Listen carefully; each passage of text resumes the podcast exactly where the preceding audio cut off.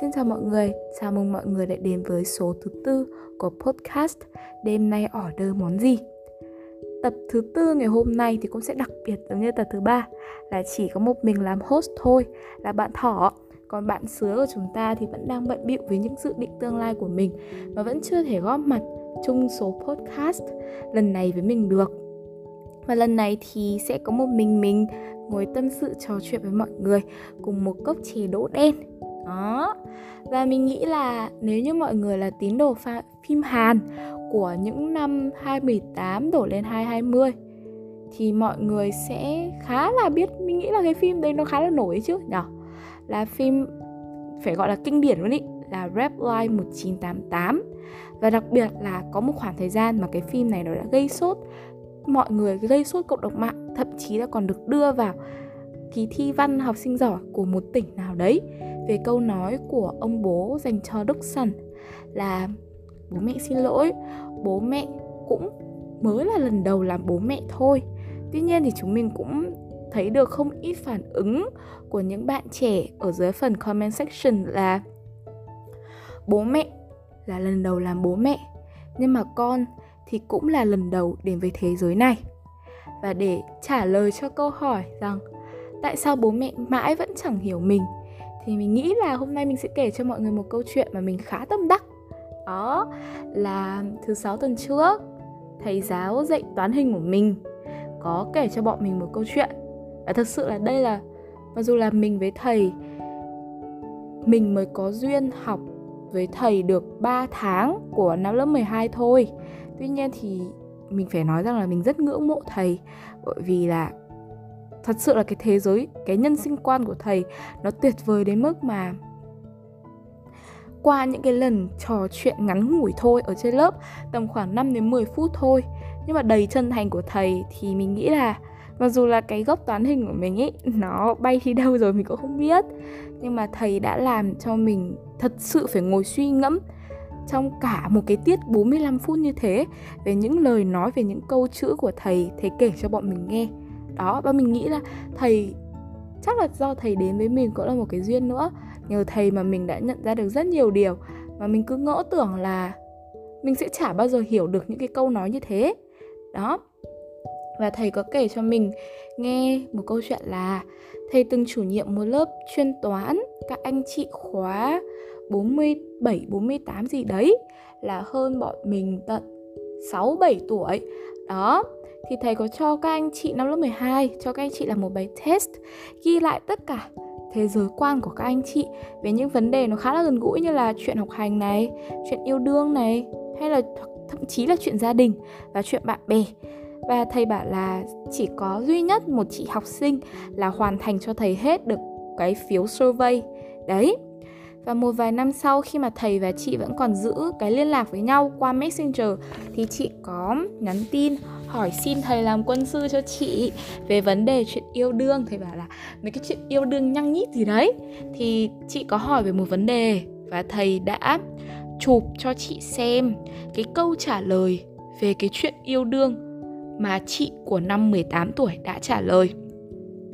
Và thậm chí là chị của năm 25 tuổi cũng không hề nhớ rằng mình của năm 18 tuổi đã có những cái suy nghĩ như thế về tình yêu. Thậm chí là chị cũng chả hề nhớ. Chị bảo là có lẽ là vì do cái cuộc đời nó cứ chảy trôi, nó cứ tịnh tiến lên, khiến cho mình cũng phải tịnh tiến lên, khiến cho cái suy nghĩ của mình cũng phải tịnh tiến lên mà đôi khi mình quên mất rằng là à ngày xưa mình cũng đã từng có những cái suy nghĩ như thế này về một vấn đề nào đó, mình đã từng có những lý tưởng đẹp đẽ về chuyện tình yêu, mình cũng đã từng có những hoài bão, những mơ mộng về chuyện học hành này về chuyện công danh sự nghiệp này. Mai sau mình sẽ là một ceo một tổng giám đốc của một tập đoàn đa quốc gia nào đó. Đấy mình nghĩ là chắc là ngày xưa ai cũng đã từng có những cái mơ mộng như thế. Hoặc là mình sẽ làm cô giáo mình sẽ mang con chữ đến cho các em nhỏ. Mình muốn là cầm tay các em ý viết nắn nót từng chữ một. Và đấy là những cái suy nghĩ của mình từ những cái năm mà mình 6 7 tuổi ý, thậm chí bây giờ mình phải mất một khoảng thời gian khá là dài để mà đào lục lại cái suy nghĩ, cái trí nhớ của mình xem là liệu rằng có phải mình đã từng nghĩ như thế hay không. Đó, và thầy có bảo với bọn mình, một câu nói là mình khá tâm đắc, là ở một số thời điểm khác nhau ở trên cái cuộc đời này, mỗi một chặng chúng ta đi qua thì chúng ta sẽ có những cái quan điểm và suy nghĩ khác nhau về cùng một vấn đề.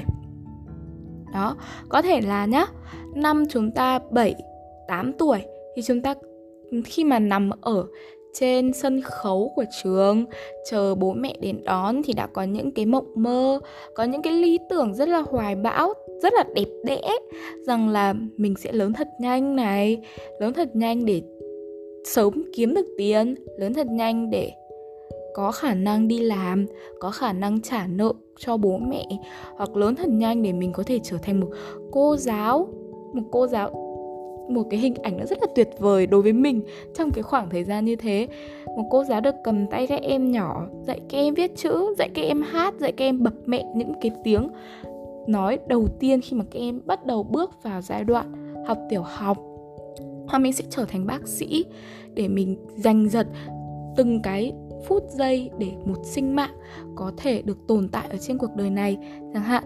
Tuy nhiên thì đến bản thân mình nhá, đến cái năm 17 tuổi hiện tại là mình 17 tuổi rưỡi. Và chắc là tầm 4 tháng nữa là mình 18 tuổi đó. Thì đấy, mình đôi khi mình lại chả muốn làm người lớn, mình chả thiết tha ấy. Mình chả thiết tha mình cứ mình cứ mong, thậm chí là níu kéo những cái tháng ngày rất là đẹp đẽ của một cái thời tuổi thơ, thậm chí phải nói với mình. Mình cũng không biết phải dùng cái từ như thế nào nữa. Nhưng mà nó đẹp tới mức mà mình nghĩ là có thể là cái từ cái cái đẹp mà Nguyễn Tuân ý vẫn thường hay đi tìm tìm kiếm. Đó mình thậm chí đã có những cái sự níu kéo với những tháng ngày còn sót lại được làm trẻ em, trẻ em dưới 18 tuổi. Đó được bố mẹ nuôi dưỡng, được bố mẹ bảo hộ dưới cái quyền của pháp luật đó. Đó và thậm chí là mình nhìn thấy thằng em trai của mình ở một hai tuổi gì đấy mình cũng đôi khi có thi thoảng có cái suy nghĩ là hay là một ngày nào đấy tỉnh dậy mình lại bé lại, mình chỉ chả có phải lo cái gì cả. Mình chả phải lo chuyện đại học, mình chả phải lo chuyện du học, mình chả phải lo chuyện gì cả. Mình cứ bé thôi, vẫn mãi bé thơ ở trong vòng tay của mẹ thôi, để mẹ cho ăn. Sáng thì nằm ngủ, chiều dậy chơi, ăn, xong tối lại đi ngủ tiếp. Cuộc sống cứ đều đặn giữa cái số 9 giờ tối ngủ 7 giờ sáng dậy, ăn xong rồi 12 giờ lại ngủ 4 giờ chiều dậy đấy nó cứ lặp lại lặp lại như thế.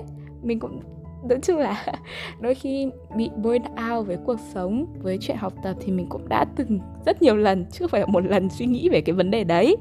Đó. Thậm chí là nhá để mà nó relatable với mọi người hơn thì cái năm 15 tuổi ấy, mình cảm thấy như là cái kỳ thi cấp 3 của mình nó thậm chí nó giống như một canh bạc rằng là nếu như mà mình ý được ăn cả ngã về không? Bây giờ mình phải trượt nguyện vọng một là coi như cuộc đời của mình sụp đổ. Như là mình chả còn, nói chung là cuộc đời này nó sẽ thất bại ê chề. Không còn lối ra nữa. Trời ơi, mình không thể nào vượt qua được cái sự thất bại ê chề như thế. Một cái một cái sự mà nói chung là đổ sông, đổ bể, sụp đổ hết tất cả mọi thứ ở bên trong mình. Đó, tuy nhiên thì đến cái năm 17 tuổi rồi, sau khi mà mình trải qua một tấn deadline ở trường cấp 3 thì mình đã coi cái việc năm 15 tuổi. Những cái thất bại những cái sự um, không thành công như thế nó đã không nó đã không còn quá nặng nề nhưng mà mình đã từng nghĩ. Đó và mình nghĩ lại uh, có thể là chúng mình trải qua một số biến cố những cái chuyện thất bại hay là vấp ngã khiến cho bản thân mình chầy chật hơn. Và trên cái chặng đường đời thì có thể là nhá, bây giờ mình quay ngược trở lại với ngày xưa ấy. Nếu như đó chỉ là một vết sức nhỏ ở trên chân khi mà mình trượt ngã và nó hơi rơm rớm máu một chút thôi là mình đã, kiểu, khóc òa lên xong rồi chạy về nhõng nhẽo với bố, nhõng nhẽo với mẹ. Ôi, mẹ ơi, hôm nay con bị ngã, con bị vấp vào đá bị ngã. Ôi, mẹ ơi, con đau lắm, mẹ thủ cho con đi các thứ đúng không? Nhưng mà đến bây giờ ấy, thậm chí là những người bạn mà những người bạn và những người chị mà mình quen 23, 24 tuổi thậm chí là những vết thương lớn hơn. Những vết thương ở sâu bên trong những vết thương mà tưởng chừng như là chẳng có cái gì có thể gắn nó lại được nữa. Dùng cả một tấn keo để mà gắn nó lại thì nó cũng chả còn nguyên vẹn được như ngày xưa. Đó những cái vết thương mà tưởng chừng như là nó nó sắp lành rồi ý, thì lại bị một ai đấy cầm dao rạch kéo nó ra, khiến cho nó lại tứa máu ra, nó cứ như thế. Mãi như thế nó không thể nào lành được á. Đó, hay là đôi mắt sưng húp. Khi mà tối hôm qua mình vừa trải qua một cái biến cố nào đấy, nó nặng nề, nó kinh khủng khiếp đến mức mà mình nghĩ là mình sẽ chả bao giờ vượt qua được, thì tất cả mọi người đều giữ ở trong lòng. Kiểu, những người mà mình quen ấy kể cả tối hôm trước họ có bất ổn như thế nào ấy thì sáng hôm sau cái vẻ mặt mà mình nhìn thấy của họ vẫn là một bộ mặt mà nó rất là mình nghĩ nó là ổn của rất ổn. Nghĩa là họ vẫn sinh hoạt bình thường thậm chí nếu như họ không kể thì sẽ chả ai biết được là ờ tối hôm qua họ đã từng khóc tối hôm qua họ đã từng nằm chăn chọc cả đêm chả ngủ nổi về một cái vấn đề nào đấy mà họ nặng lòng mãi họ nghĩ không ra được. Đó. Thì ừ, đúng rồi. Hay ra mình nghĩ là cái đấy nó cũng là một cái sự tiến triển, một cái sự tịnh tiến nó cần thiết. Bởi vì là chúng mình thì cũng chả thể nào là em bé mãi được. Chúng mình cũng sẽ có một ngày chúng mình phải lớn lên thôi. Tuy nhiên thì mình nghĩ là lớn thì cũng tốt đấy. Lớn thì mình sẽ được trải nghiệm nhiều hơn. Mình sẽ được gặp nhiều người hơn cái thế giới quan của mình nó sẽ mở rộng ra hơn. Cái bầu trời, cái góc sân trời của mình, nếu như là ngày xưa nó chỉ là cái góc sân được dán nhẹ ở trong trường tiểu học thôi, thì bây giờ nó là một góc sân trời được mở rộng ra hơn ở trường đại học, ở nơi làm việc. Thậm chí là ở anh, ở úc, ở mỹ, nếu như mình có cơ hội được đi nước ngoài, đúng không? Đó nhưng mà mọi thứ thì nó đều có cái mặt hại và mặt lợi của nó. Và cái việc mà chúng mình lớn lên thì cũng phải trả một cái giá khá là đắt. Đó. Và mình nghĩ là bố mẹ của chúng mình cũng vậy. Nếu như mọi người đã từng nói chuyện một lần thật lòng với bố mẹ, thì mọi người sẽ được nghe những cái câu chuyện về một thời thơ ấu, về một thời thanh niên rất là đẹp đẽ, nhiều hoài bão, những cái phong ba bão táp ở cuộc đời cũng chả thể nào quật ngã được cái ý chí kiên cường của họ họ cũng đã từng có những cái ước mơ, những cái lý tưởng cao đẹp về ước mơ này, về tình yêu này, về gia đình này. Đó, và họ cũng đã từng có những cái những cái lần mà họ kể chuyện bằng một cái đôi mắt long lanh, tràn ngập những cái sự hạnh phúc tràn trề, tràn ra khỏi ngoài ánh mắt, thậm chí là mắt họ long lanh lấp lánh luôn á.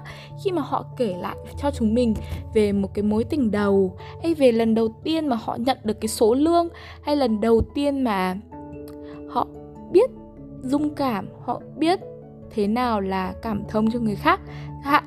Nhưng mà cái cuộc đời này thì chúng mình đều biết là nó vốn chả đối xử dịu dàng với bất kỳ một ai cả. Và với họ thì cũng vậy. Và thầy giáo mình cũng bảo là, nếu như mà chúng ta có đủ sự hiểu biết, chúng ta đủ trải, thì chúng ta sẽ học được cách thấu cảm cho họ. Và ngược lại, nếu như họ có đủ sự nhẫn nại, sự bao dung và sự quay lại của quá khứ, rằng họ đã từng có những cái ước mộng, họ đã từng có những cái áp lực tưởng chừng trong mắt họ là nhỏ bé nhưng mà rất là nặng nề đối với chúng ta giống như họ của những năm 17 18 tuổi thì họ cũng sẽ học được cách để thông cảm với những nỗi đau của chúng ta của những đứa nhỏ đứa trẻ 17, 18 tuổi hay những đứa trẻ 23, 24 tuổi của bố mẹ. Nhưng mà thì cũng giống như nhà văn Nam Cao cũng đã từng nói là một người đau chân thì có lúc nào họ quên được cái chân đau của mình để mà nghĩ đến một cái gì khác đâu, đúng không? Và sau cuối thì tập podcast ngày hôm nay mình sẽ không đưa ra bất kỳ một câu trả lời nào cho câu hỏi tại sao bố mẹ chúng mình lại không hiểu chúng mình như thế. Mình nghĩ là cái câu chuyện của mình sẽ đưa dẫn dắt mọi người đến một câu trả lời mà mọi người sẽ chiêm nghiệm ra. Có thể chả phải là ngày hôm nay đâu, có thể là một ngày nào đấy rất là xa. Nhưng mà mình mong là có thể mọi người thật sự một lần chiêm nghiệm ra được. Thì mình nghĩ đó đã là một cái thành công rất là lớn đối với mình rồi. Và mình mong rằng là thế giới này rồi cũng sẽ đối xử dịu dàng với chúng ta hơn một chút. Và mình cũng mong là mỗi người chúng ta sẽ đối xử dịu dàng với nhau hơn một chút để cho cái cuộc sống này nó đẹp, nó tuyệt vời hơn và chúc cậu ngủ ngon giấc đêm nay. Vì mình nghĩ là sau cơn mưa, trời lại nắng, cầu vồng rồi sẽ lấp ló lấp ló ở dưới lùm cây, đúng không? Đó. Và mình nghĩ là dù có trải qua chuyện gì đi chăng nữa, thì mọi chuyện rồi sẽ ổn thôi. Thương cậu rất nhiều và gửi cho cậu một chiếc ôm từ Hà Nội của trời mùa thu xe xe lạnh. Và mình là Thỏ cảm ơn mọi người vì đã lắng nghe số podcast ngày hôm nay.